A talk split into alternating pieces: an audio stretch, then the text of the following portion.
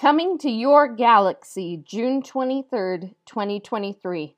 Star Wars, a KOTOR story. Bastila, Part 1 Strike.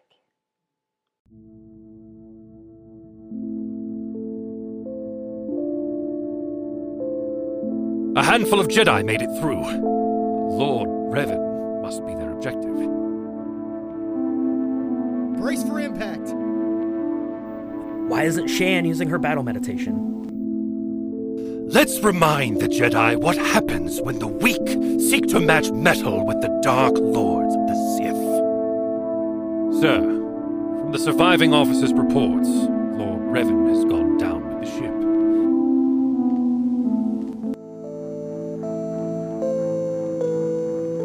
ship. He's still alive.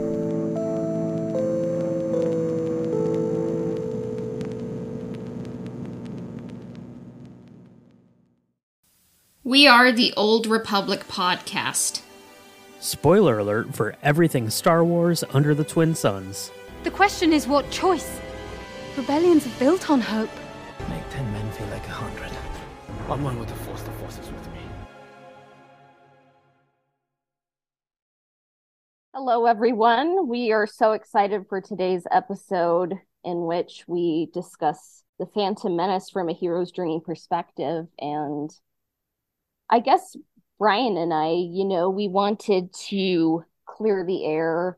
And there's been rumors that we are going to plagiarize the Hero's Journey podcast. And we wanted to to tell you uh, yes, we fully intend to copy and plagiarize them. So That's right. Yeah, I, we were lucky enough to have uh, Dan and Jeff on the podcast to go through the uh, hero's journey treatment of Knights of the Old Republic.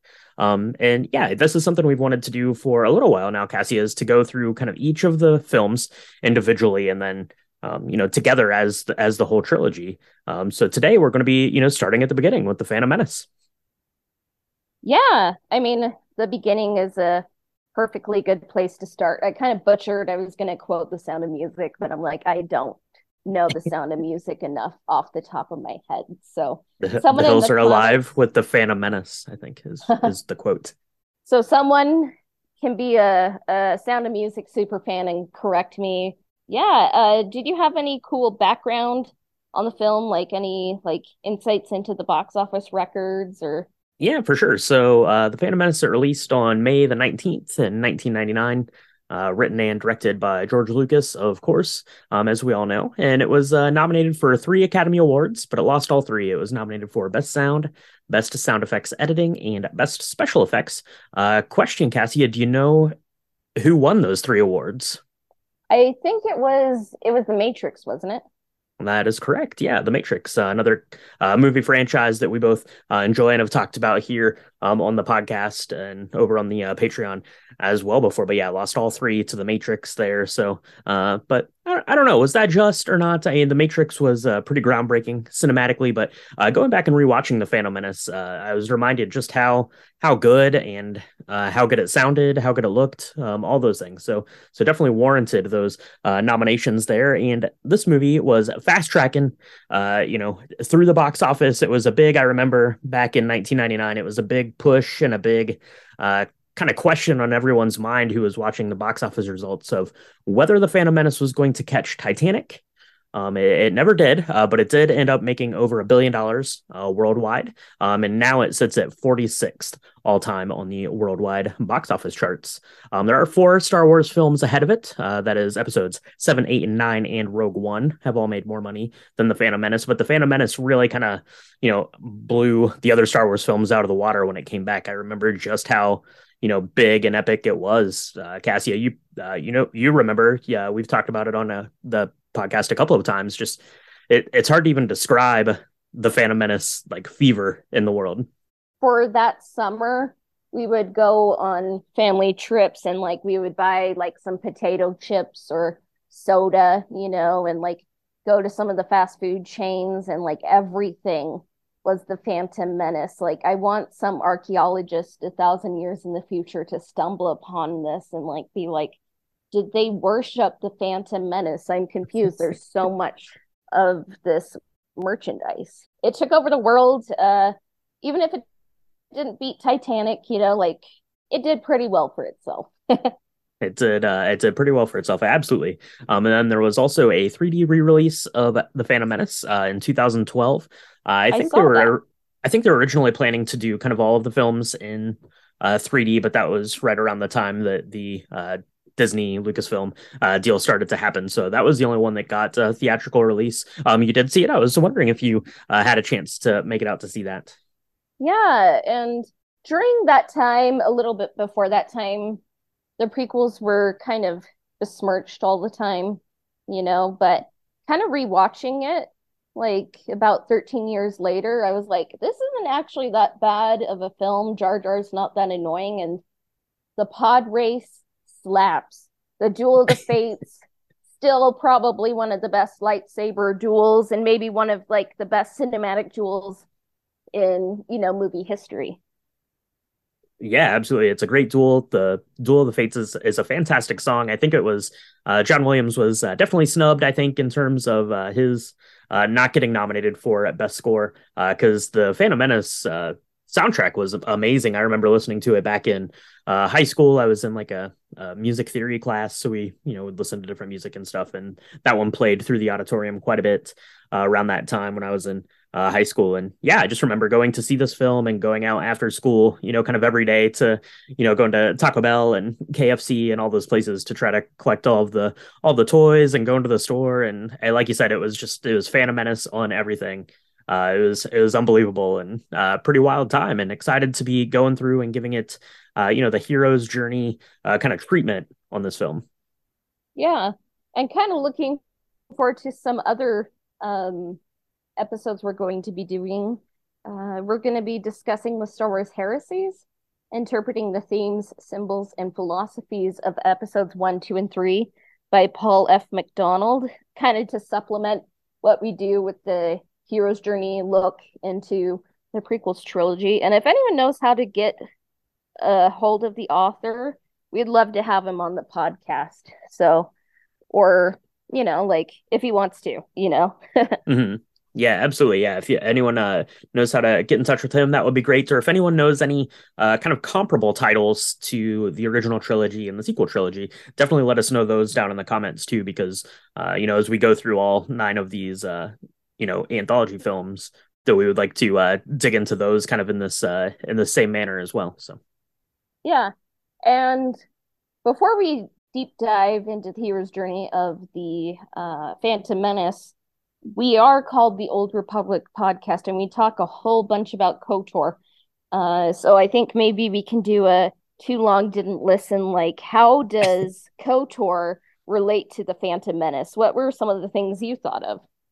Uh, yeah, you put this on the outline, and I was thinking, and I couldn't really think of anything like crazy or uh like monumental of things that happen in the movies. Um, I mean, we see you know kind of Coruscant in the Jedi Temple uh, there, which which maybe leads to that uh, some some ties that bind a little bit. But um, yeah, I really couldn't think of anything you know within within the stories too much um, maybe i'm completely overlooking anything but i think the big takeaway for me was how they link together was you definitely see some of the same kind of uh, thoughts and uh, character design development and uh, things in Knights of the Old Republic because you know this came out in 1991. Uh, Knights of the Old Republic came out in 2003, so definitely it was going to be pulling kind of from you know both this and Attack of the Clones, kind of the you know the films that were coming around around that same time uh, to give kind of the archetypes for our characters. But um, I don't know, was there anything more specific that I that I missed, or was I completely just uh, drawing a blank here on my uh, Phantom Menace and Kotor ties?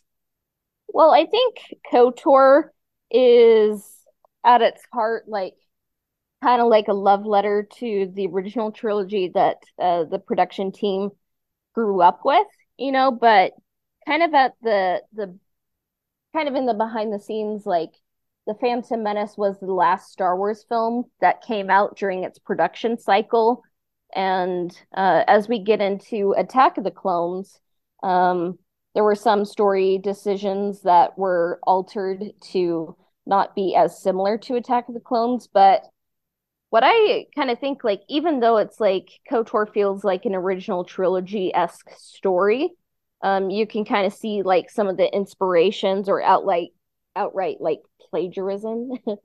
uh, hmm. Well, not plagiarism, but just heavily inspired. You know, like in Kotor by the original trilogy. Um, KOTOR seems like it has an original trilogy story, but it's taking place in a prequel trilogy universe, like kind of like with the technology and mm, um, mm-hmm. just kind of like you're traversing uh, many more uh, worlds rather than just like a couple of them, and it's kind of fleshed out. You have the Republic, you know, and it's like I guess it's four thousand years before everything, but it's kind of like in its prime, even though it's at war. So you kind of get to see the Jedi like it's not just a couple Jedi, couple Sith. You get to see a whole bunch of Jedi fight a whole bunch of Sith. So that's kind of interesting. Mm-hmm. Yeah, and definitely there's some parallels too. Then with the you know the way they kind of portray the Jedi Council um, in the game is you know something kind of similar that we see in the Phantom Menace, and you know kind of the different personalities and uh, you know the I don't know the way the way that they're behaving and are portrayed in the game. I think is is pretty similar. You have um, you know a character like Jolee Bindo, who um, at least in my eyes, I think is modeled pretty closely after kind of the thoughts and ideals of uh, Qui Gon Jinn. So I, I think that there were um, a lot of inspirations. Uh, you know, from people who are working on the game, obviously, you know, they had the original trilogy and, you know, kind of the supplemental, you know, what we think of now as like legends uh, material. But then once this movie came out, you know, got everyone uh, back into the uh, brain of Star Wars and what George Lucas was thinking about what Star Wars was. So I think that it probably, you know, led to uh, some creative decisions and design decisions and things like that. Oh yeah, and I forgot about Nicole. His dynamic with the exile kind of reminds me of Anakin and Padme. So that's right. Yeah. Mical also hates sand. It gets everywhere. Uh, but we're gonna have to we're gonna have to wait for that. That's that's not today, uh, Cassia. That we're uh, Phantom Menace. No, no Attack of the Clones today. We are back.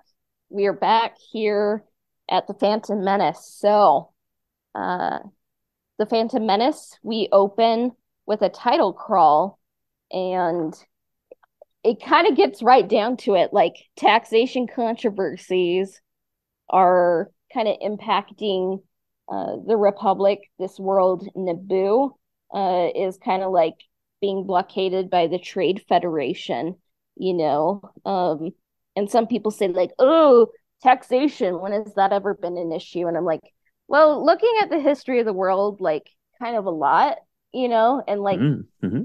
it literally gave us the USA. So, yeah. That's right. Yeah, ta- taxation uh, gets us right on the hook here for the story. What we're going to be uh, talking about in this uh, Star Wars tale, and yeah, we see our Jedi there that are uh, on to do some uh, trade negotiations, and it all goes awry, and that's what gets our story started. Yeah. So the ordinary world, I kind of saw like the ordinary world, like kind of described in the title crawl. Like it's not a galaxy at war, but it's just kind of like little like trade, taxation, negotiations. Uh, some Jedi Knights are sent by the Chancellor for some busy work, you know. It's not like save the galaxy, it's just like deal with this, you know. And we get to see two Jedi, Qui Gon Jinn and his Padawan, Obi Wan Kenobi, kind of handle or, you know, not handle the Trade Federation. that's right. That's right. Um, yeah. So step one here, the ordinary world. Now, I don't I don't know if we should address this right off the, the top, Cassia, because I'm interested because you and I have not compared notes on this. Um, we have not. So I am uh, going through my hero's journey timeline uh, with Qui Gon actually as the hero of the Phantom Menace. Well, guess what? So did I. Perfect. See, I knew we were going to be on the same page uh, here, hopefully. So now it's just going to be a matter of figuring out how well uh, kind of our sections of the hero's journey uh, lines up. And yeah, for the ordinary world, I think that that's kind of um, you know here this whole first section, uh, really you know starting with with the title crawl, obviously, and then uh, kind of through the trade negotiations, they go bad. Um, you know, they end up making it down to Naboo and getting the uh, Queen Amidala and crew uh, off planet and on their way to Coruscant. And I think that that whole kind of you know first section of the film is uh, the ordinary world uh, for Qui Gon Jinn. I don't think that anything of this is out of the norm for our Jedi Master.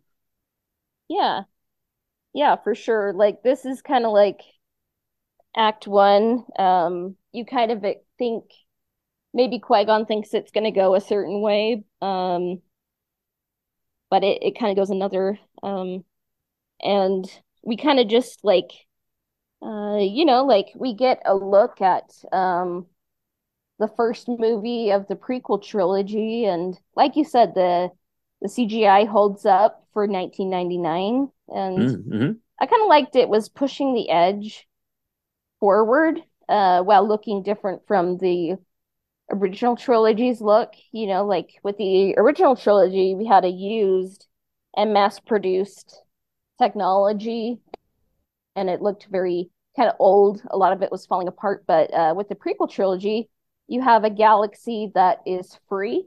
Uh, so you kind of have like more of a crafterly artisan look to the tech, like kind of evoking the 1920s.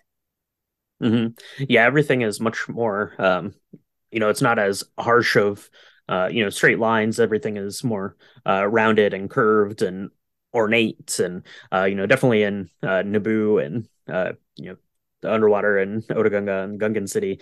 Um, you know, everything is is colorful and vibrant, and you know, really kind of thriving in this you know time i guess of you know peace or near peace you know right as we're getting into kind of this conflict with the trade federation so yeah aesthetically it looked very different but yeah on the rewatch uh this this movie it looks fantastic you know being uh whatever 24 years old uh now at this point so um yeah it really kind of pushed the envelope with uh what could be done and and how the story was going to look and and play out and we kind of see uh, the way that those colors and lines transition throughout the uh, prequel trilogy, um, you know, which we'll kind of talk about uh, later when we go when we're you know, covering the whole of the prequel trilogy and once. But yeah, definitely in this first installment here, going back to Star Wars, it definitely had a different look and and feel from the original trilogy. Yeah, and some people like maybe couldn't get past that, and like you know what, like it's it's subjective, it's everyone's opinion. Um, I guess I grew up with it and I'm like, this is awesome. So yeah. but but anyways, kind of getting back to the Trade Federation, um kind of the negotiations kind of go south. They don't really happen at all. Um and you kind of see the Trade Federation try to kill them with like dioxys and droids and droidekas, you know. Mm-hmm. Um so then like Qui-Gon and Obi-Wan are like, okay, we need to separate and we need to stow away to Naboo because um, we need to help Queen Amidala off planet, you know, or kind of see what's going on there. So I kind of saw the call to adventure as uh, Qui Gon and Obi Wan helping Queen Amidala off planet after the failed negotiations.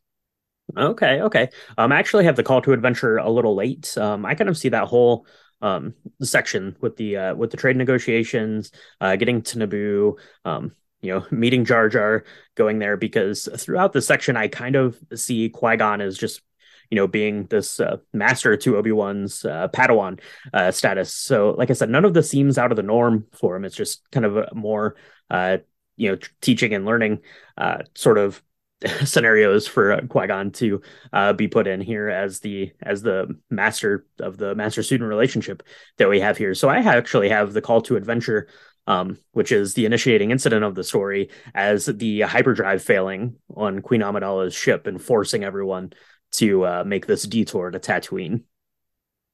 Wow, yeah, that that's so interesting. So you kind of mentioned Qui-Gon and Obi-Wan's uh kind of like you kind of see that uh master padawan uh uh kind of dynamic. You see them land on naboo and um we meet jar jar because qui-gon saves jar jar. And i just want to say that jar jar and ahmed ahmed best deserve the world. Like yeah. uh and i kind of saw him as like the prequel trilogy's chewie he's kind of the opposite of Chewie, like uh where where Chewie just kind of like would like go like like that was the best Chewie impression I think the world pretty good, pretty good. Seen. Yeah, yeah. Uh, Jar Jar speaks uh Galactic Basic, kind of like a little bit differently, kind of like Yoda, you know, like uh Jar Jar speaks a little bit more Pidgin Basic, you know, and he's kind of more reptilian, kind of like a like a dinosaur, you know. Mhm, So mhm.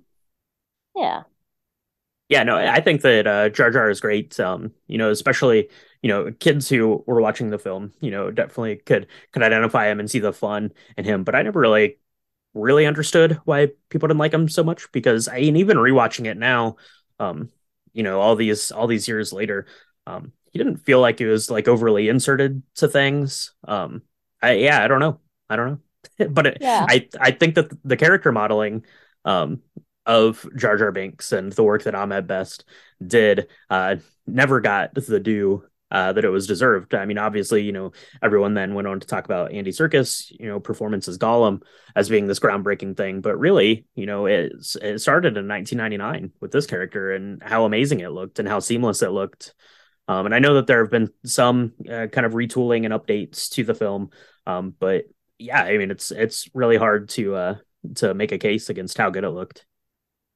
Yeah, and I it's been nice to see Ahmed Best kind of uh in in the Mandalorian and everything. Uh, and I wish that you know, like he got more of a due. Maybe he could be in an Andy Serkis thing in the future. Uh, but uh, we kind of see Jar Jar say like, "Oh, we can go to um where all the Gungans live. What is that called again? Uh, Oda Gunga. Otagunga." I was gonna I was gonna guess that, but I'm like, what if I get it wrong? And after getting like the sound of music thing wrong, like I'm like, I Mm. can't fail again. So That's right. That's right. Yeah, it is a it is a hidden city. Um, and it, it's really neat. It's a neat design, and um, you know, it it's kind of this very very much a, a counter counterpoint, I guess, to the people of Naboo living up in in Theed and these royal palaces and stuff. But you know, it's still very ornate and uh, the round shapes and and stuff like that. So very kind of kind of symbiotic relationship on one hand, but a very uh very separate uh culturally. Obviously, you know, one being you know completely submerged beneath the water is kind of this physical barrier barrier between the two civilizations. yeah, I kind of wish there would have been more um done with the symbi symbiosis between the the human uh Nubians, you know, and the Gungans kind of living below. We see a little bit of it like at the end, but uh yeah, Otoh Gunga is so interesting and Jar Jar was banished uh for being clumsy, but the leader who is portrayed by Brian Blessed, you're supposed to say it in all caps, you know, but um he gives them a ride to go through the planet core. And what I was thinking is, does that mean that their planet core is hollow? Mm. Yeah, could be, could be. Um, I suppose I suppose there's nothing that says that the uh, middle of your planet has to be uh, full of uh, molten lava like ours is, I guess. But um, yeah, I guess it, it must be some sort of hollow. I guess I don't know. Yeah. I mean, if our if our uh world was hollow, like maybe that could like push travel, you know, forward, but Mm. I, I it was just a thought I had rewatching it. So, yeah. Um we we kind of resurface, you know, after some fish and bigger fish situations uh down down there. Uh and we surface into the capital of Naboo, Theed and Naboo kind of looks like Italy plus India, and it, it's so beautiful. Like I'd love to see more of Naboo like in live action in the future. hmm Yeah, it's a lot of um uh Italy and I think some of it was filmed also in uh Spain in Madrid, Spain as well. So I mean there are some places you can go to and uh see there if you ever have the chance. And yeah, it's absolutely beautiful. I hope we get to go back there and spend some uh time there and uh future projects for sure. But um but yeah, so you have um you have your uh call to adventure as uh you know them getting the Queen off planet. Yeah. So we we meet Padme, who we think is Queen Amidala, and her handmaidens. Um, that's kind of a twist that like it took me a few years. Like I saw this as a kid, like it it went over my head. Like Keira Knightley um portrays Sabe. Is it Sabe or Sabe? Uh, Sabe, I believe, but all good Star Wars names can be pronounced lots of ways. Many ways, you know, like so Padme and Sabe, like it's kind of like a, the hidden fortress twist, you know, like the queen is in disguise, you know, and like Keira Knightley and Pad and I was gonna say Padme, but Keira Knightley and uh, Natalie Portman look so similar, like with makeup. Like even as an adult, I'm still like, I think that's Keira Knightley, you know? yeah. so I'm I'm still not sure, anyways. So. Yeah, that's yeah, that's right. Later in the uh later in the film when they're on Coruscant, I've still, you know, all these years later, I still do not know for sure if it's uh Natalie Portman or Keira Knightley um, dressed up as as the queen going into the Senate, but uh, yeah, could be either for sure. Yeah, yeah, I think like Padme in that situation would be like, yeah, I don't care, like Sabe, you, you handle that, you, you know. But um, but um, yeah. So what I kind of love about the Phantom Menace is it's so anti Hollywood. Like I love it. Um, you have many heroes a la Lord of the Rings. You have Qui Gon, you have Obi Wan, you have Padme, you have Jar Jar. Later on, we'll have Anakin, and I think that's all of them. Like R two is just a side character, right? Uh, R2 is the hero of the story, is who I uh, I al- I almost did my hero's journey uh, analysis uh, for R2, but I, I decided not to. I decided to stick with uh, Qui Gon. Um, but I, no, I think you could definitely uh, classify R2 as a hero because um, it's very important as the ship is leaving uh, Naboo, uh, takes some damage, and R2 has to go out and save the ship. So definitely not an ancillary character, definitely a hero. Um, very, very pivotal uh, character in terms of keeping the ship afloat, so to speak, and uh, getting us to our next destination of uh, Tatooine to uh, refuel or to fix to fix the uh, leaking hyperdrive. Yeah, so I I'm just kidding. I love R2 and like I I just was kind of just trying to like play a joke and be like R2 mm, doesn't mm-hmm, matter, mm-hmm. right? You that's, know. That's right. No winding me up about R2. Uh he definitely matters as the hero of the entire saga is what we're going to get to at the end of this. Yeah. So uh Qui-Gon and Obi-Wan help uh, Queen Amidala and her crew off planet and what I kind of saw as the refusal of the call was the blockade from the Trade Federation. Uh, sometimes the refusal comes from without, you mm-hmm, know, the mm-hmm. hero. Um, so those forces are trying to like keep them on Naboo, and I kind of saw like having to land on Tatooine as like the refusal of the call. Okay, okay. Um, yeah. So as as I mentioned, my uh my call to adventure was the hyperdrive failing, uh, which kind of forced us to um, to Tatooine. So my refusal of the call actually then is uh, once everyone lands and gets into Tatooine, um, and Qui Gon is attempting to purchase the parts. Um, you know, he tries to pay with Republic credits. Um, Watto is not going to take those, so I saw um, that as potentially the refusal of the call, um, you know, the mm-hmm. refusal mm-hmm. for not being able to pay with the Republic credits, but then also you get a, a very vocal refusal of the call from Qui Gon. Then once they leave the junk shop and Anakin takes them to the Skywalker residence to get out of the sandstorm, uh, basically Anakin uh, point blank asks him, you know, have you come to free us? and Qui Gon just lays out a straight up no. That is not why I'm here. Uh, that's uh, that's me refusing this call uh, to get you out of here. So that's that was kind of the uh, section there where I saw the refusal of the call for Qui Gon. Yeah, and uh, like you say, uh, they all kind of land on Tatooine, like in the outskirts, trying to stay hidden.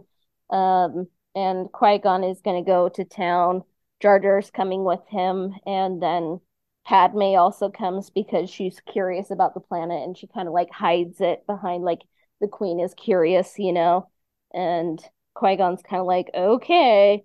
Um, do you think that Qui Gon always knew the truth uh, about Padme and Queen Amidala? Um, I suspect that he did probably, um, especially from kind of the uh, the knowing looks later, uh, you know, there and uh, I even in this front section when uh, you know, uh, I, don't even remember the line right now, but um, she says something about the queen, and you know, Qui Gon kind of kind of winds her up and is like, "Well, the queen's not here, right?" Wink, wink, nudge, nudge. So um, I think I think that uh, Qui Gon knew uh, pretty much from the start. I think. Yeah. I think Qui-Gon's the one person that uh wasn't fooled by it. We kind of see like Obi-Wan and Anakin uh kind of are like, "What?" you know, but I Mm. I kind of suspect that Qui-Gon knew. So, Yeah. um what's kind of funny about this story is I see Qui-Gon as both the hero and the mentor. From our, our talk with uh Chris Vogler, you know, like sometimes like that's kind of why I like the Phantom Menace is because it it kind of plays with the hero's journey. Um, it's not just doing it like a straight shot. Like some characters fill more than one role, you know, like one one more than one archetype, you know. Right. hmm And um, because like for meeting with the mentor, um, I put Qui-Gon meets Anakin. Okay. hmm Yeah, Yeah. that's fair. Yeah, that's fair for sure. Um, so yeah, so step four here, meeting with the mentor, the hero gains the supplies, knowledge, and confidence needed to uh, commence the adventure.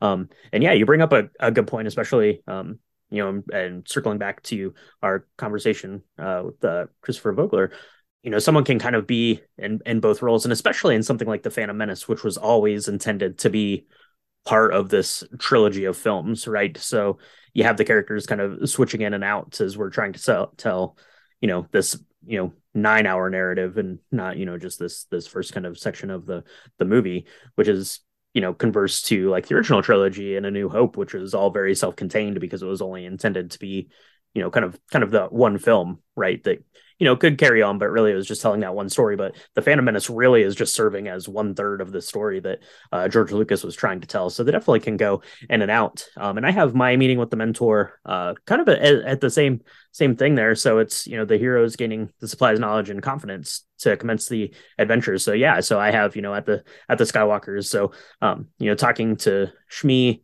uh, seeing Anakin's kind of aptitude for uh, you know building C3PO, uh, fixing the the pod racer up, uh, taking the uh, midichlorian uh, account there to find out. So I think that in this section and seeing these things, I think that Qui Gon's mentor is the Jedi prophecy. I think that that is kind of the mentor, uh, kind of cornerstone that he's leaning on, and that, and you know, kind of putting those things, the things that he's learning from Shmi, the things that he's seeing from Anakin, and then obviously the the midichlorians there. Yeah. Yeah, that that's so interesting. Like you kind of say like Qui-Gon becoming reacquainted with the Jedi prophecy. Um, and we never really kind of learned the details of the prophecy, but um, I mean, like Balance of the Force, that seems cool, you know. Mhm. But the, the funny thing about prophecy is like, you know, in Greek mythology, uh, which I'm most familiar with, you see like sometimes when people hear prophecies, like it kind of ruins things for everyone and you try to uh prevent it, you know? Like just read Oedipus Rex, no spoilers, you know, like just see how that works out. But um yeah, um I think like Anakin is the thing that changes the game because I think it would have been a standard adventure, Jedi adventure if not for Anakin. I think they Mhm. would have found a way off planet eventually. Yeah, we see like Anakin, he has like Jedi reflexes, and we see him building a droid that will be C3PO, you know. Even though soapbox moment, I think that Anakin should have built R2D2 because you kind of see more of that relationship like uh Mhm. between Anakin and R2 and then through Luke and R2 throughout all the trilogies. So like I don't know. That that's what I think, but that's Yeah. not what happened. yeah, uh, yeah. A little aside there. I I also uh, agree with that because then you have to make some sort of uh, story reason why Anakin and R two were always together and Padme and C three PO were always together. Um, that they were Yeah. wedding gifts, and yeah, maybe it would have made more sense. I don't know. I don't know for sure. Uh, but but yeah, I think that's kind of what what we're learning there and in the meeting with the mentor uh section there is he is you know you know kind of introduced to Anakin and and sees uh, this this kid who he can identify as you know part of this prophecy. And like I said kind of that prophecy is uh what I see as the mentor uh for Qui-Gon. This one- that one was a little kind of kind of tricky I guess to to pick out like an exact mentor. Um uh so yeah I'm, I'm throwing it back to the uh his uh Jedi training and teachings there Yeah, Qui-Gon is kind of like a different kind of Jedi.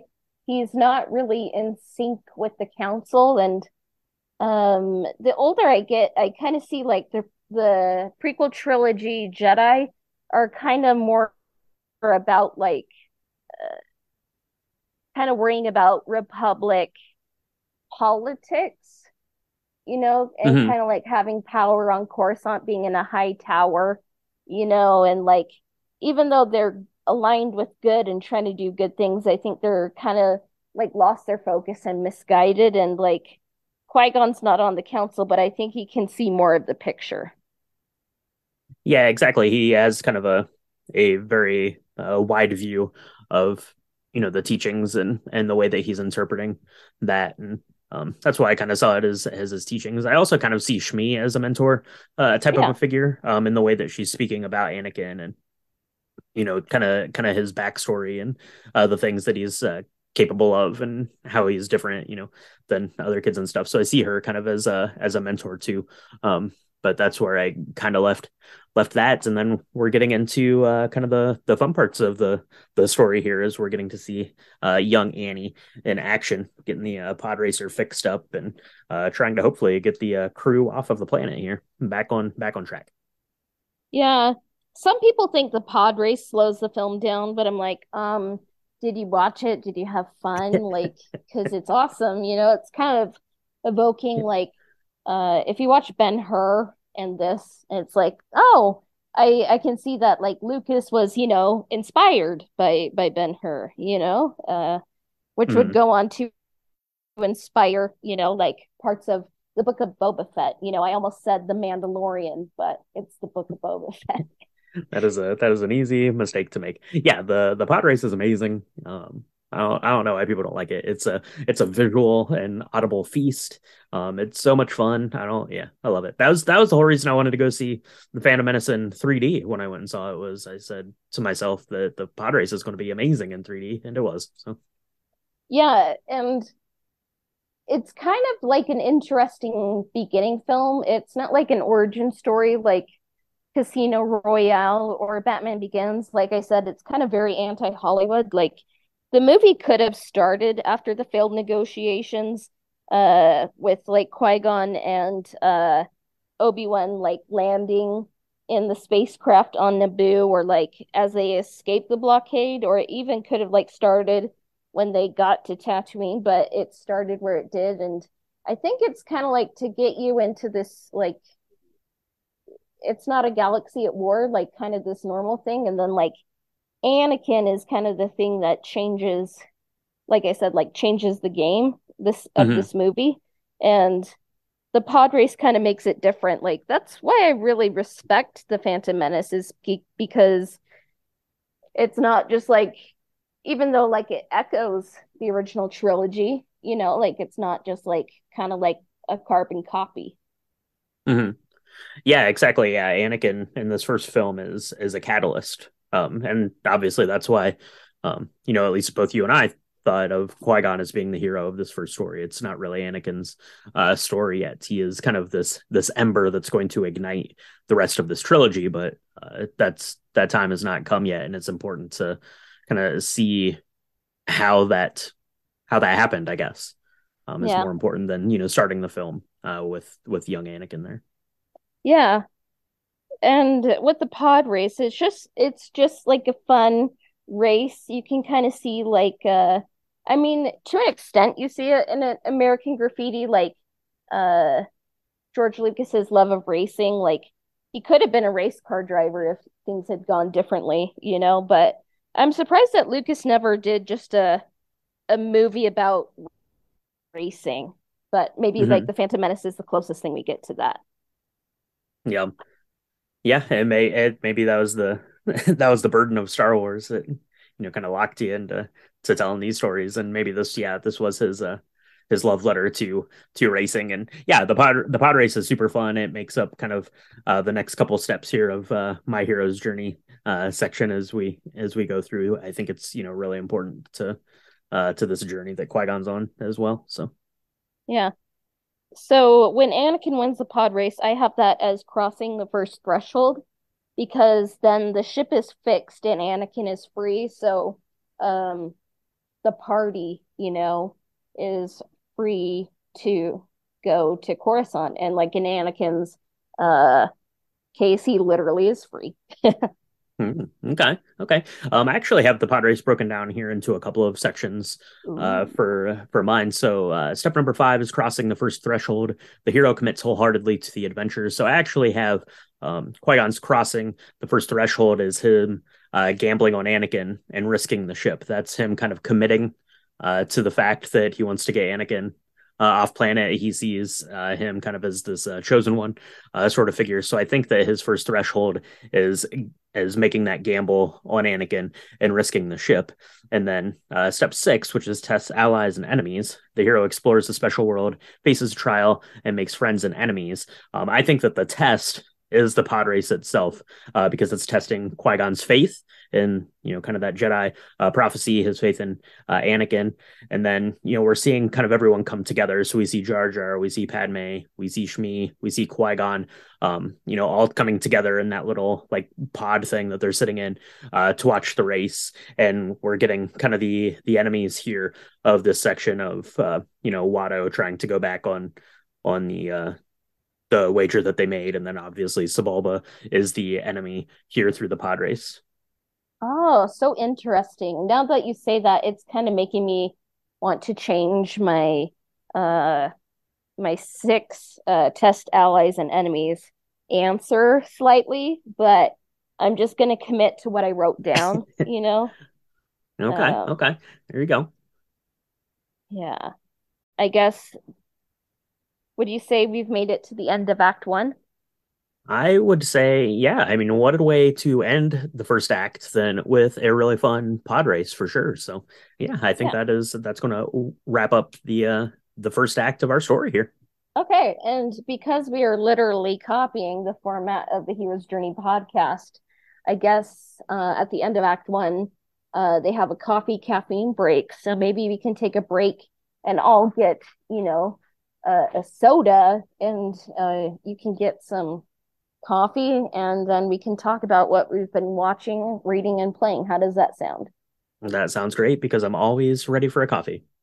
All right.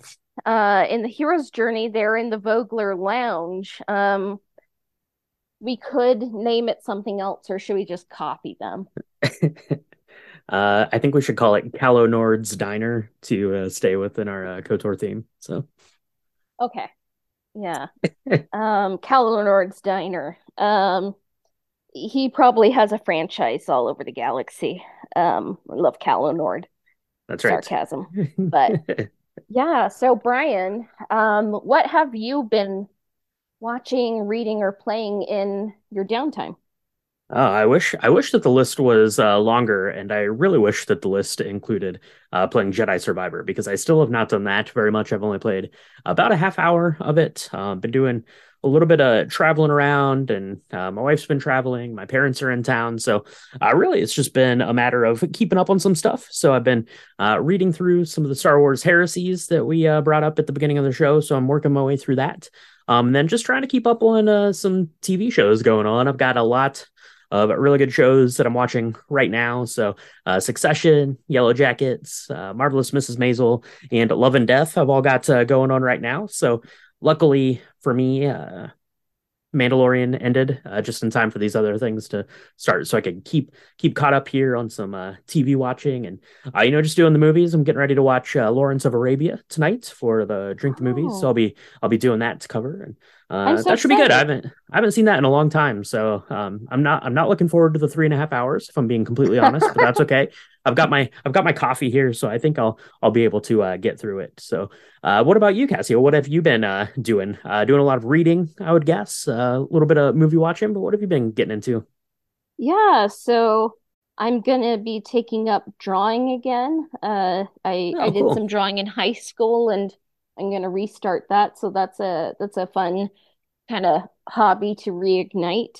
Um, I've been reading Daily Rituals, How Artists Work. I finished that. It's by Mason Currey, and now I am reading the the follow-up, which is called uh, Daily Rituals Women at Work. So The first cool. book kind of like didn't include as many uh female artists, so then uh in the second book, kind of as a corrective, he decided to just like focus on women because uh sometimes like women have to like uh women who are creatives have to like negotiate like marriages, uh children, misogyny, a lot of other things, you know? So Mhm. um it's just kind of interesting to kind of get that mirror, you know, like and daily rituals like got me curious about like kind of creating a schedule that works for me like because uh post corona you know like uh it kind of like blew up my schedule and i'm like i want to have a schedule again so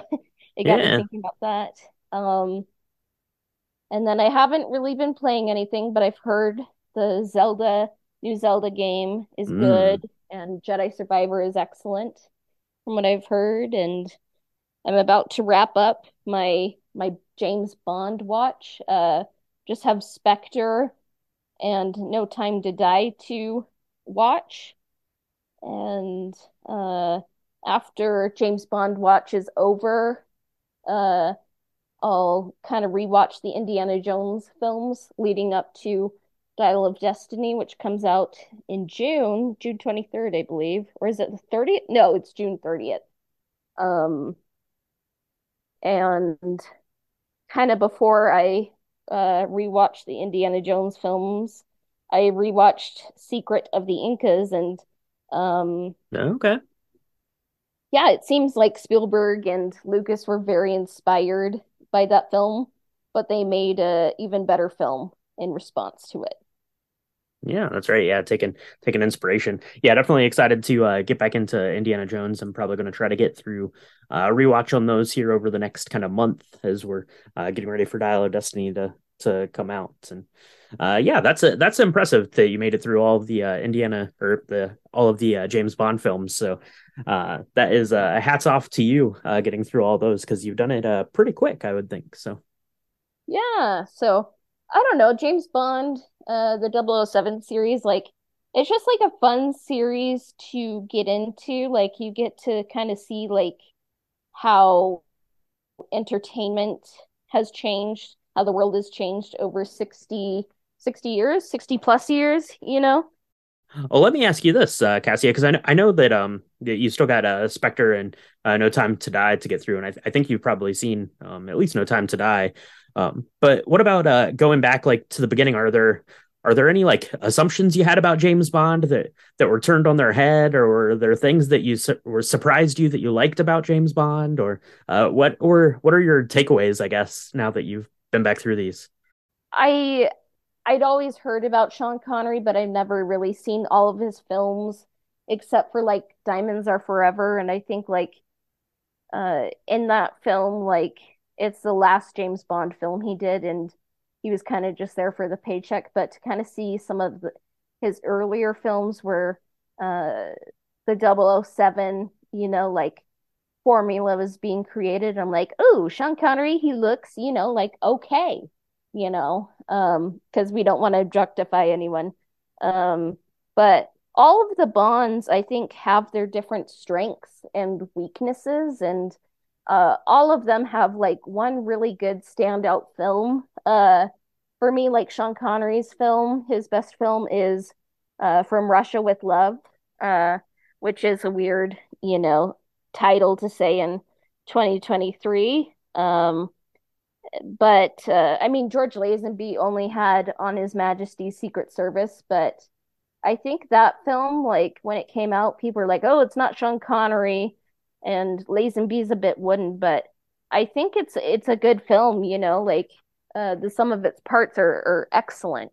Uh, and I thought like The Spy Who Loved Me, you know, was was excellent. Uh, from Roger Moore, I think it was his best, and I love The Living Daylights. Like I would love a James Bond sock from the London Sock Exchange uh, that had the cello snow chase, you know, on it. Um, Oh, and then Pierce Brosnan's Goldeneye. I I thought it was excellent. Uh, kind of like post Cold War. Like I think they brought Bond into the new age pretty well. And Daniel Craig, um, I would say his best film is probably Casino Royale. Uh, I thought they all brought excellent things to, you know, uh, the franchise. Awesome. Yeah, no, that's that's great. I am very excited. Like I said, that you got to go back and uh, get through all those, and very impressive in the in the time you got through all of them. So very cool. Very cool. All right. Shall we dive back into the Phantom Menace and enter Act Two? That's right. Yeah, let's uh let's get into Act Two. Let's uh the pod racer has pulled across the finish line, and let's uh let's get back to it. Okay, so Anakin has won the pod race. The ship will now be able to be repaired with the proper Nubian parts, and Anakin is free. But the downside is uh, Shmi wasn't able to be freed, and he's going to have to leave behind his mother. Yeah, that's right. Yeah, Qui Gon uh, said that he wasn't here to here to free the slaves, but yeah, kind of learning about uh, who Anakin uh, could potentially be and who he, you know, saw in Anakin. I guess, um, you know, and uh, you know, drove and motivated Qui Gon to uh, get Anakin free, and uh, tells him and his mother that he's going to be going with him back to Coruscant to begin his Jedi training. Which is yeah. actually what I have. Which is actually what I have there for my um, my step seven, the approach to the inmost cave. But I don't know. Uh, did we cover your uh, step six yet, Cassia? So my step six for test allies and enemies is Coruscant because we we kind of see uh Padme go through some political tests uh with some mentoring from Palpatine, you know, quote unquote mm-hmm. mm-hmm. mentoring. Mm-hmm. Um, and then we see Anakin being tested by the Jedi Council and we kind of see like uh Obi-Wan like maybe like kind of like saying like why can't you just do things like the council does Qui-Gon? Like uh, like I do feel ready like to kind of take the step into knighthood you know but you kind of just see uh the different heroes kind of grapple with things. Um you kind of see Anakin um he's free, but what is he there to do? You know, like if he's not going to be a Jedi, you know. Mm-hmm. Um, and we kind of like get introduced to more characters, and, and I mean, it's up to the viewer to decide who allies and enemies are. Like, we don't know. Mm-hmm. I mean, the viewer might know like Palpatine ends up becoming Emperor Palpatine, but uh, the characters don't know that yet. So I kind of just like for step six put Coruscant. Okay. Oh, okay. So wow. So you uh you jumped well ahead of me there because I obviously, as I mentioned, had uh you know kind of the actual pod race as being uh step six. So so that's interesting. That's interesting that you propelled it uh that far forward. Then so um let's uh let's talk about the approach to the innermost uh, cave. Then here is uh, step seven. I'm I'll go ahead and uh lead this one off because mine is still still way back on Tatooine. So approach the innermost cave. The hero nears the center of the story and the special world. Um, like I said, I kind of had identified um, Tatooine um, as the the special world that Qui Gon is on. So I think that his approach to the innermost cave is when he's telling uh, Anakin that he's been freed, you know, thus separating him from his mother. So I really kind of view um, kind of the inmost cave as as kind of this uh, this Skywalker home, and uh, more importantly, then kind of the the inner feelings of of Anakin. You know, really kind of diving into uh, the emotional uh, you, know, quandary that uh, Anakin's going to be having to deal with, you know, for the remainder of the of the saga, you know, basically at that. But I I viewed kind of that that point of you know telling Anakin that he was going to be taking him away from his mother as the approach to the inmost cave. Wow, that that's so interesting. But I respect it, you know, and that's the fun thing about like heroes' journeys. Like we all kind of uh view things with our own eyes and our own uh backgrounds and um uh leaning. So like we we can everyone can kind of see themselves uh in the in the same movie and like kind of come to different conclusions. So mm-hmm. yeah. Yeah absolutely because i yeah i, I placed a bulk of uh, of mine there because i actually have you know kind of the you know the section on uh coruscant coming you know far later and and my uh uh my storytelling here. So um as you mentioned everyone kind of gets off of uh or we get the get the ship fixed right, and uh, everyone's about ready to leave Tatooine, but not before we uh, encounter uh, another enemy uh, by the name of Darth Maul, who we've been teased uh, with a couple of times, you know, leading up to this section, but uh, you know, kind of comes out of nowhere on his jazzy little Sith motorcycle and comes in, and uh, Qui Gon and Darth Maul have their first kind of encounter there, which is what I saw as um, my ordeal step eight the hero faces the greatest challenge yet and experiences death and rebirth. So uh, kind of that first face off with darth maul and then narrowly escaping kind of jumping up onto that ship platform uh, and falling down to his back before um, is able to kind of set up and introduce anakin to obi-wan. Um, so i saw kind of kind of that fight as the ordeal um, and then him going kind of in that uh, lay down posture um, as his death and then sitting back up to introduce uh, you know uh, kind of kind of his prize of this section uh, being Anakin to introduce him to Obi Wan, who would go on to be his master. You know, through the through the story is uh, the ordeal. Huh. Maybe I maybe I should like slow my horses down, but um, yeah, like there are some interesting things happening in the prequel trilogy, and I think it like took um me reading The Hero with a Thousand Faces to fully you know, kind of understand where Lucas was coming from. And like you kind of see like in The Hero with a Thousand Faces, like Joseph Campbell when he was writing it, it was like 49. Um and like in that time like Freud was really seen and inspired a lot of like the culture.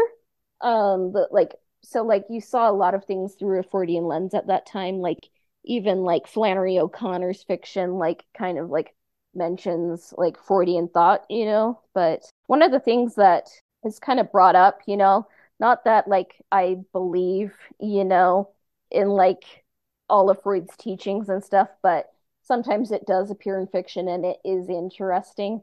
You know, it's not a one for one for real life, but like uh the Campbellian uh, influence I saw in the Phantom Menace is kind of like inspired by the Freudian stuff, you know, like when Anakin is separated uh, from his mom, he kind of imprints on Padme, who's like an older female than he is. Uh, and uh, I mean, we kind of see that dynamic continue uh, in Attack of the Clones. And I guess why you could maybe say like it's romantic, maybe it's not healthy.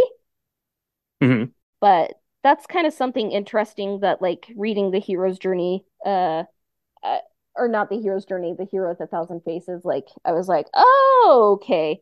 Like I can see where Lucas was kind of going with Anakin a little bit better. Mm-hmm. Yeah, for sure. It it makes uh, it makes all of those uh, kind of decisions uh, you know make more sense if you're looking at it through the lens of something um, you know, like the the hero with a thousand faces to to see why he decided to kind of send him down this path. Uh, the that you know we're accompanying them on uh, throughout the film to see how how the fall eventually is is going to happen uh, through the story, which you know on one hand is you know inevitable, obviously because we know where uh, Anakin slash Darth Vader uh, ends up. So really, the, it's it's a it's a journey of getting him to that point and a journey of you know figuring it out what what pushed him to that point. Yeah, it is interesting to see like it's kind of what the Jedi demand of Anakin I think that kind of puts him into the negative headspace he kind of reaches in Attack of the Clones. Like, I'm not gonna like say the Jedi were a hundred percent at fault, but like kind of separating Anakin, who is like a loving kid, from his loving mother when he's when he's like a young kid, nine, you know, um, mm-hmm. that's not gonna be good for him. And then kind of telling him like, uh, like about the Jedi prophecy but kind of not believing in him. You know, it's gonna like kind of just make him feel like he has a chip on his shoulder, um, and like have something to prove and like kind of be arrogant, kind of a la, you know, like some of the characters, like maybe like Achilles, you know, from mm-hmm. the Iliad. But can you tell I'm really excited to talk about Attack of Clones? yeah, that, that's that's right. That's right. Yeah, uh, for sure. And that that'll be a fun one to dissect uh, yeah. too, because there's a lot of uh, kind of overlapping story between between the characters. But um, yeah. so you you'd said that uh, getting to Coruscant was your your test allies and enemies. Then, so where what uh, is the the innermost cave? What do you see as representative of that? Then, Cassia or Step Seven? Uh, my step seven, um, approach to the innermost cave is kind of like the Battle of Naboo. Um, because like they have to go back to where they kind of like the story started, you know, like you see like Amidala is like allying with the with Gungans. There's like a everywhere you can think of there's a battle, you know. Um Mm-hmm, mm-hmm. and the good guys are kind of making their stand uh like with the Gungans, the the Nubians and Theed and in the against the uh, droids like kind of in the fields, you know. So that's what I kind of saw as approach to the innermost cave. Okay. Yeah, so okay. Yeah, that make that makes uh that makes a lot of sense to have that final battle, which is, you know, kind of that big um last third of the the film. I actually don't um even have the the battle for Naboo as um one of my steps other than the the uh Darth Maul um uh Qui-Gon fight at the uh the end of the film, but uh we're gonna have to wait uh to get into that with me uh, for sure. So, um, as I'd mentioned, I I saw the approach was you know talking to to Anakin and his mother, uh, the separation there, and then the ordeal being that face off with Darth Maul as everyone's getting ready to uh, leave, uh, you know, planets and head back to head back to uh, Coruscant. Uh, so, um, I guess we'll just we'll uh, stick with you here to allow me some time to catch up. Then, uh, what about uh, the ordeal? If um, if your approach to the innermost cave is the battle for Naboo, um, where is where does that leave your ordeal then? So when the Battle of Naboo gets more complicated, I saw eight as the ordeal. You know, the Duel of Fates Maul shows up, and that kind of separates Qui-Gon and Obi-Wan from the group. Um, and I just love the song Duel of the Fates. Like when I was writing my notes, I just put John Williams with lots of hearts around it. Like that's what I feel about it you know?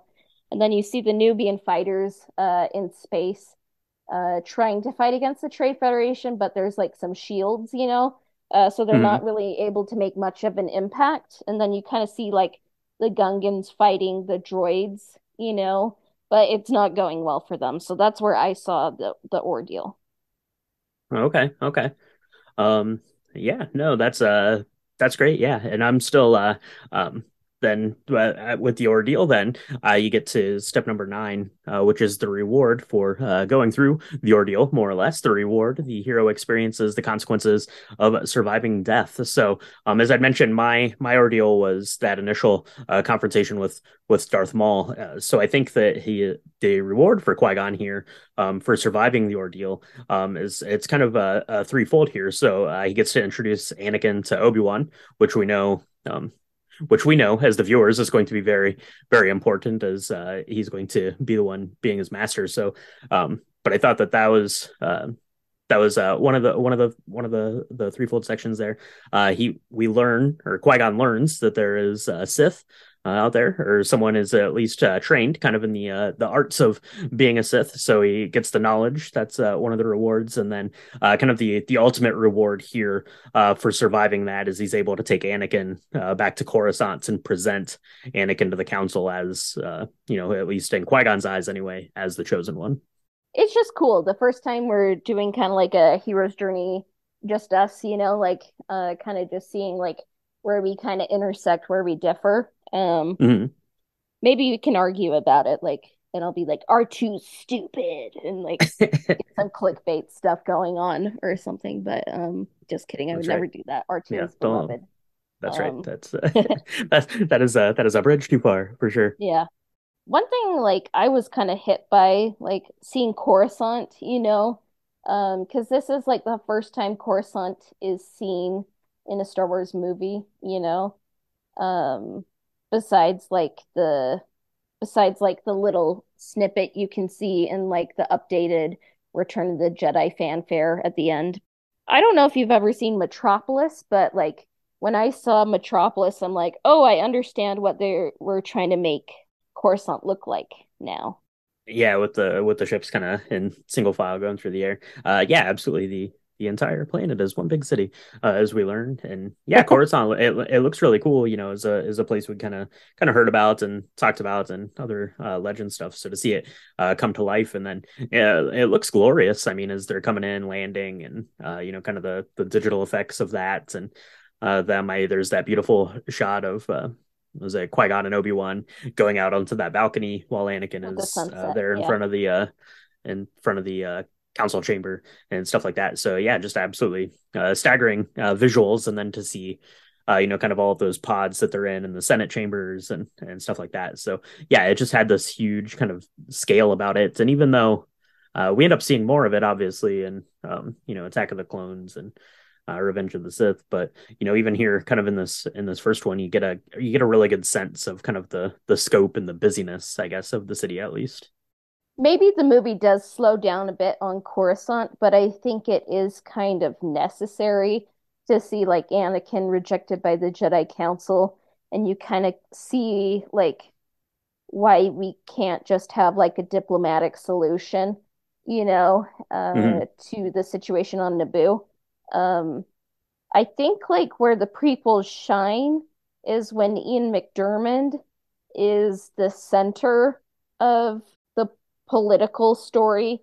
Uh, and we see that a little bit more in Attack of the Clones and in Revenge of the Sith. Like, I think like Ian McDiarmid is the best part of the prequel's political story, and I think the Mhm. actor they had for Valorum maybe just didn't quite understand what they were going for. Um, but like, I just think like Ian McDiarmid like kind of hits the notes uh the best in the political story. Yeah, absolutely. The and the political section is is really great, and we get to see a lot of really fun stuff with uh, Padme in this section as well. Um, you know, kind of learning about her own political ideals and the way she feels about uh, her constituents back on Naboo and stuff. Um, you could almost do a hero's journey analysis of uh, Padme as the hero of the Phantom Menace. Uh, that wouldn't be that uh, far out of the uh, realm of possibility, I don't think. And uh, especially, we're seeing a lot of her journey uh, play out to this section as uh, we're seeing kind of the decisions uh, she's making, and then ultimately, you know, going back to Naboo and uh, unifying uh, these two kind of uh, races of people on the planet and uh, things like that. So, Yeah, it is interesting. I just want to say this like I'd forgotten they made Yoda for the Phantom Menace CGI. Like that was kind of a later addition they did. So that's right. I I do miss Puppet Yoda. Puppet Yoda was was pretty good, but Yeah. And also I just wanted to um further alienate some of our listeners and say like if midichlorians were mentioned in A New Hope, they'd be classic and beloved, but because they're mentioned here, they're maligned and discarded. But we did hear about M count, I think, in the Mandoverse shows, so oh yeah, that's right. um all is not lost. So All all is not lost. Midichlorians are are still alive and well and uh kicking. Um yeah, and midichlorians, I yeah, it's it's up for debate. I think that I think that they're fine. There are a lot of ways to explain a thing uh, when you don't uh, necessarily have all the facts about a thing. So everything is true from a certain point of view, um, as Obi Wan teaches us.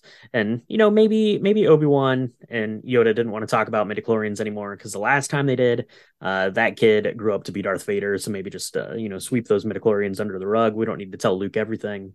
You know, yeah. maybe maybe it would have been over Luke's head. Maybe if uh, Leia had been there on Dagobah, they probably would have told her because she probably would have would have she would have understood you know, but I think like the midichlorians, uh it it's kind of like maybe talking like IQ tests, you know, like you can measure those like someone's like intelligence.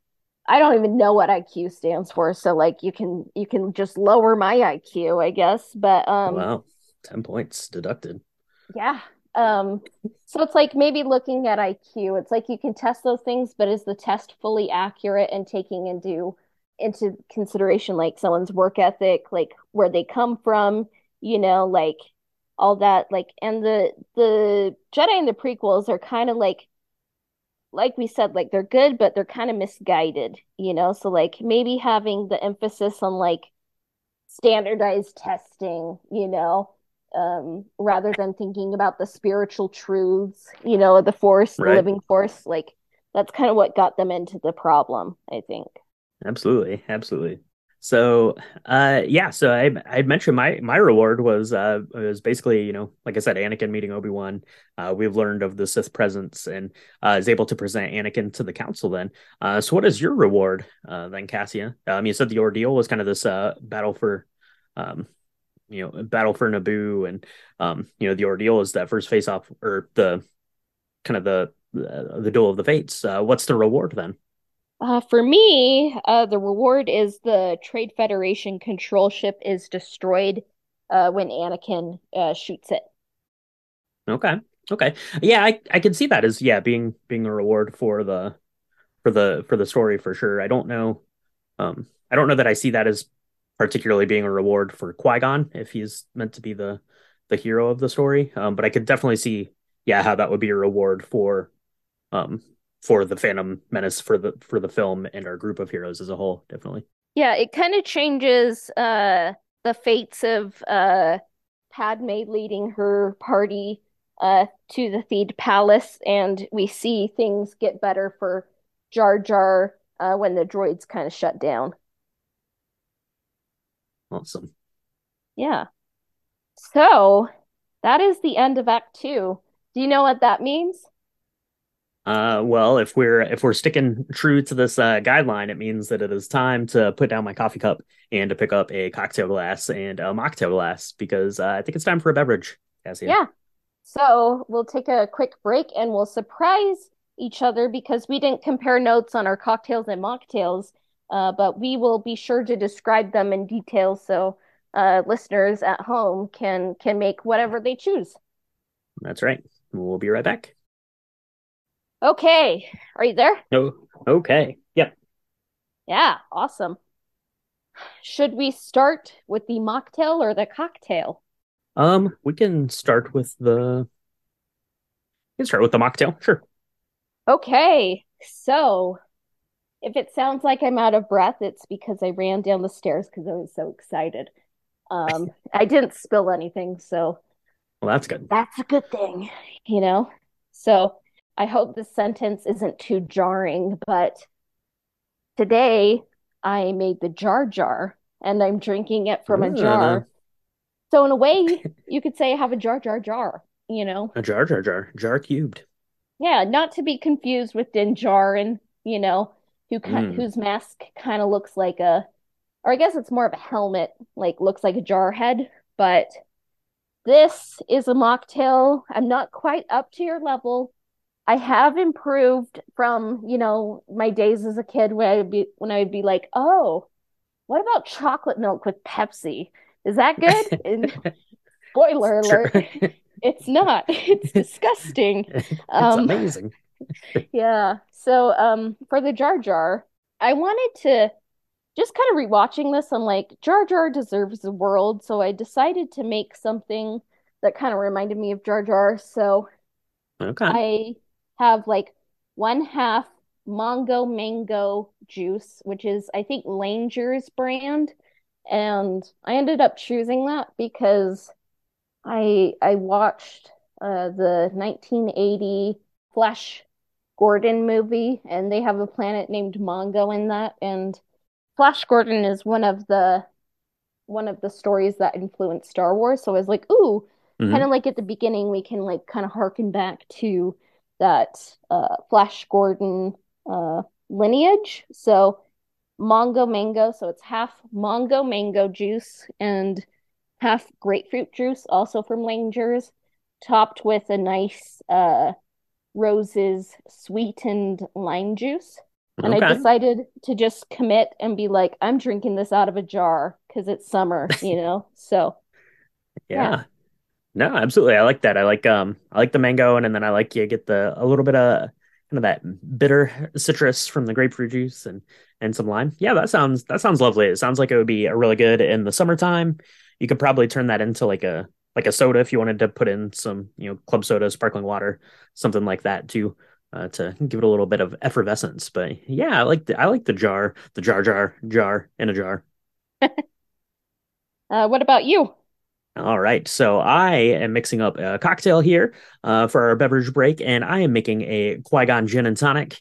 Because uh, it's a really fun uh, play on words. And this one is extra special uh, because it's going to be green, just like Qui Gon's uh, lightsaber, uh, which is about to be uh pretty important uh for my part of the story here. So we're just mixing up a regular gin and tonic. It's one and a half ounces of gin, uh, three ounces of tonic water, roughly. but we're going to add three quarters of an ounce of Midori, which is a Japanese uh melon liqueur. It's made from like honeydew melon and uh some other uh Japanese uh fruits there. Um, it's really very very lovely. It's very light in flavor but it is real real green.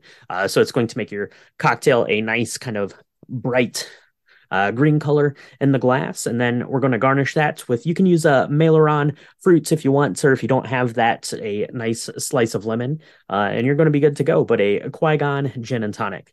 Um, I almost did a Darth Maul uh, cocktail but then I was like you know if Qui-Gon is the hero of this movie he needs his own cocktail uh, Qui-Gon gin and tonic Oh, that's a that's a clever pun, and I'll be sure to post my Jar Jar Jar, you know, on our Discord and to our friends at the Hero's Journey podcast. And I'm sure you'll post your Qui Gon gin and tonic. But um, mm-hmm. yeah, so now that we're all bevied up, you know, I guess we we begin Act Three. That's right. Uh yeah let's get back into uh the phantom menace. We'll get this uh get this party wrapped up and uh begin act three. And act three begins with the road back uh, so number 10, the road back, the hero returns to the ordinary world or continues to an ultimate destination. So um, I'm still I'm still well behind you here um, in the story, Cassie. I'd mentioned my reward was, you know, uh, basically presenting Anakin uh, to the council. So my road back for Qui Gon is, uh, you know, his road back to the ordinary world, and I viewed his ordinary world as, um, you know, really helping out, doing his Jedi stuff. So I think returning to Naboo to learn the identity of the Sith is the road back for Qui Gon Jinn. Uh, but uh, you're you're way ahead of me. So what are you viewing as the road back? Um, so I kind of saw the road back as Qui Gon's death. You know, and because he's the hero of the Phantom Menace, but his his role as a corporeal being of flesh and blood, you know, ends uh, in the duel of the fates when he dies. And then we kind of see Obi Wan kind of struggle as he steps up to try to defeat Maul. Um, and I kind of saw the road back as Maul dying. I think I might be a little bit mm. too hmm. far ahead, but um, what is your road back? Uh, yeah, so yeah, so I think that the road back, yeah, is just returning to Naboo with uh, uh with uh, Queen Amidala and and contingency, and uh, they get sent back, you know, specifically from the Jedi Council to return to Naboo and to learn uh, the identity of this uh, this alleged Sith that we've had this run in. So I think that the the road back for Qui Gon is is going back to um, like I said, what I saw his his ordinary world and and going back to Naboo there. Um, Interesting. Yeah. That, um, and then like for my resurrection, uh, step eleven, um, I saw it as Anakin is made a Jedi. Uh, Yoda is is saying like we're not feeling good about this, but it was Qui Gon's dying wish, and he's dead. So we are making Anakin a Jedi, and Anakin, you're going to train him. So have fun with that. Anakin's a Jedi now. Uh, your master's dead. Uh, good luck with that. Uh, spoiler: It's uh, not going to go great uh, for any of us, uh, for sure. Um, yeah. So, so uh, for my resurrection, uh, the hero experiences a final moment of death and rebirth, so they are pure when they re-enter the ordinary world. So, uh, for my resurrection, um, I have here is uh, when Qui Gon is uh, you know is defeated by Darth Maul, um, but is reborn again by joining in with you know into the Force as as uh, Force spirit, Force ghost uh. So that is uh, kind of his rebirth, um, and he's able to able to move on. Um, knowing that Anakin is going to be trained, um, and you know, with the with the faith that he is the chosen one. So uh, that's kind of that's kind of what I saw as the resurrection, kind of that final final moment of his actual like physical death, and then uh, rebirth, not in not in a sense of he's able to to carry on uh, with his story, but he's able to move on to that final uh, kind of end goal for the Jedi, which is uh, becoming one with the Force. Yeah. So in a way, like when a Jedi dies, like they're kind of able to transcend death. Uh, Qui-Gon to an extent, he didn't complete his um I guess Jedi Ghost Force training DLC, you know, but like through him, right. Yoda and uh, Obi Wan get to as well, and like eventually somehow like we see, you know, Qui Gon spoilers, you know, in Kenobi, you know, um, but yeah, so like even though he's defeated on one plane, like he does influence. We feel his presence, you know, in Attack of the Clones and uh Revenge of the Sith for sure.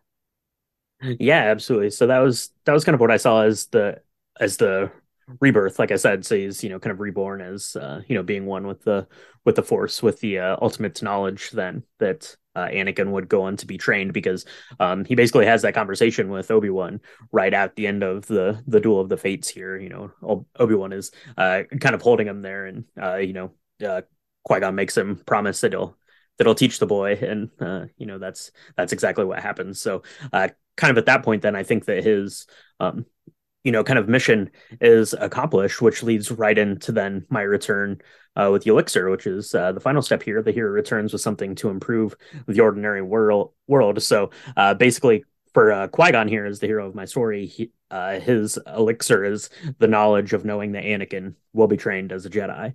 Um, you know and uh, you know he's able to to kind of move on and leave in that uh, kind of mentor role that uh, we've seen time and time uh, again over you know in the Star Wars films. You know, so Obi Wan leaves Luke, Yoda leaves Luke, uh, Luke leaves Rey, and you know it all started here in the Phantom Menace um, with uh, Qui Gon uh, leaving Anakin and you know to his next next mentor, next tutelage sort of sort of thing. So I, I view the elixir as kind of the knowledge of Anakin is going to be trained in the Jedi ways. Yeah, mine is very similar to yours. Um, Return with the Elixir, step 12. I saw it as Naboo is free, Anakin is a Jedi, and Obi-Wan is a knight. And uh, there's a happy parade. It kind of seems a little bit, you know, like the end of A New Hope. But if you really think about it, like, who do you think is the person that's like most happy at the end of uh, the Phantom Menace? Um, well, probably uh, Chancellor uh, Palpatine because uh, uh, they're playing his theme at, at the march. So, um, uh, yeah. if if anyone didn't know that, I think it's uh, pretty common knowledge within the within the Star Wars Star Wars world. But uh, kind of that that uh, march is the um, and is the Imperial March. It's just uh, sped up and and tuned up, but it's the it's the same as the uh, the Emperor's uh theme there. So um yeah i think that ultimately uh, he's happy but everyone i mean looks very happy. Uh padme is is smiling. The gungans are smiling. They have they have come to peace. So i think you know to to finish up our first section other than other than our hero qui-gon uh, and maybe he's happy too. Uh looking down his little force orb or whatever he was still at that point. But uh yeah it's it's a pretty happy ending with a darker backbone uh to it for sure. But uh what do you think? Who do you think is the happiest here yeah, for sure. Palpatine, he's now Chancellor. Um, someone has kind of like notified him of like this this young boy is like incredible force potential, you know. Uh, and he's going to be trained on Coruscant, so he can kind of keep an eye on him. And uh, Obi Wan is made a a knight, but um, he's kind of not like making the choice out of his own uh I guess volition or will. He's kind of doing it to fulfill something that was going to be Qui-Gon's duty, you know? Mm-hmm. And the the Jedi are kind of like, "Oh, we're a little bit hesitant about this." And uh Anakin's been separated from his mother like like we said, and um yeah, like you're kind of just uneasy about it. You're like, Padme's literally not mentioned that much what's going to happen to her. So, and you kind of know like things aren't going to go well in the prequel trilogy. It's going to be more of a tragedy, you know, but it'll be interesting to see how we get there. Yeah, absolutely. And that is uh that is where our story ends here is the is peace on Naboo and uh things are going, but it's uh, about to be uh going a little downhill uh, for our heroes when we get into uh, episode two, Attack of the Clones. But uh, that was the Phantom Menace. Uh, Cassia, we made it all the way through. We went through our uh, hero's journey steps. I think it's it's a lot of fun. You know, this is kind of a topic that we that we breach. You know, the on the semi regular here on the podcast because it's it's a topic that is you know pretty interesting to both of us. And one of the neat things about this and obviously we just learned you and I uh, talking about this is the hero's journey is really kind of up to interpretation. Uh, so yeah. obviously you know if, if we would ask you know if George Lucas ever wanted to come on the podcast we'd uh, we'd love to have him. We could get his own uh, hero's journey analysis of the Phantom Menace. But you know uh, certainly the way he wrote it and structured it is you know different than the way uh, you saw it the way that i saw it and you know people would see it and and interpret it. So that's that's kind of one of the neat things about storytelling but you know it's all those basic uh, kind of stepping stones and structure of you know what storytelling is and has been and uh, you know, will always be pretty much.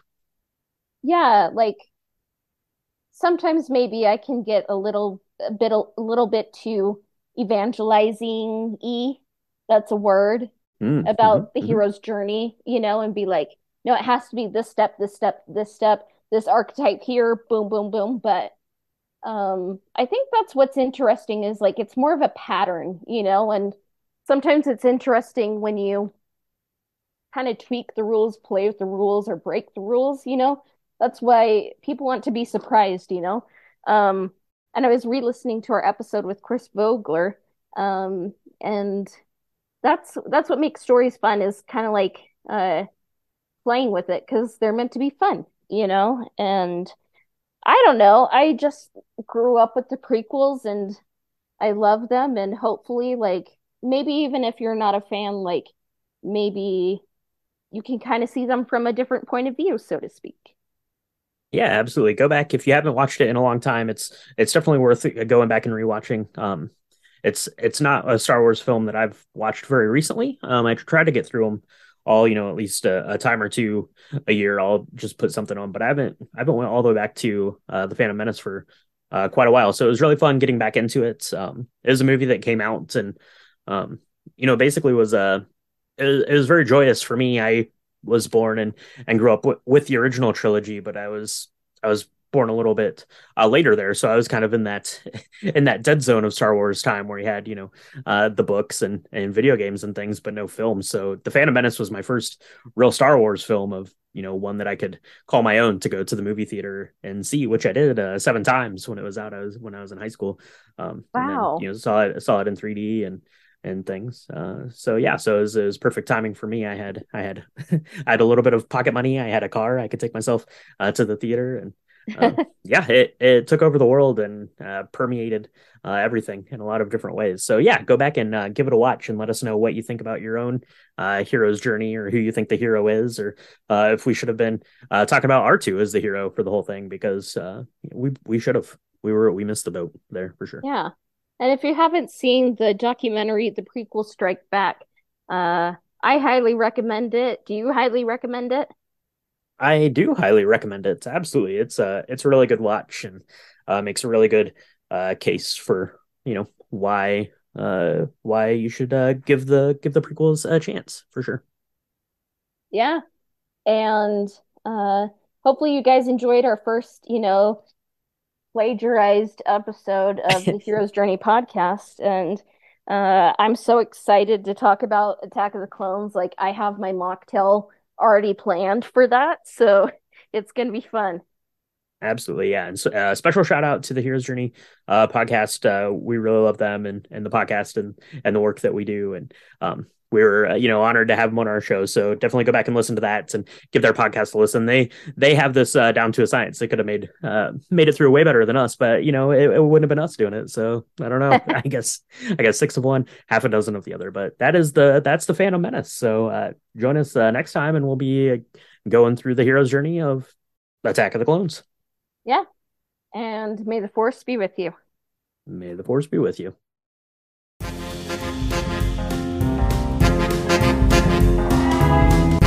Old Republic podcast can be found on Spotify, Apple Podcasts, Google Podcasts, YouTube, as well as everywhere else that Anchor podcasts are distributed. Subscriptions, reviews, and shares help us out. And if you want to connect with the podcast on Twitter, we can be found at Old Republic Pod. And if you want to connect with me, I can be found on Instagram at astro underscore droid underscore. You can find us on Patreon at www.patreon.com forward slash Old Republic Podcast. Our intro and outro themes were composed by Dennis S. Mowers at dennissmowersmusic.com. This episode of the Old Republic Podcast has been brought to you by Nikki Dog from Patreon.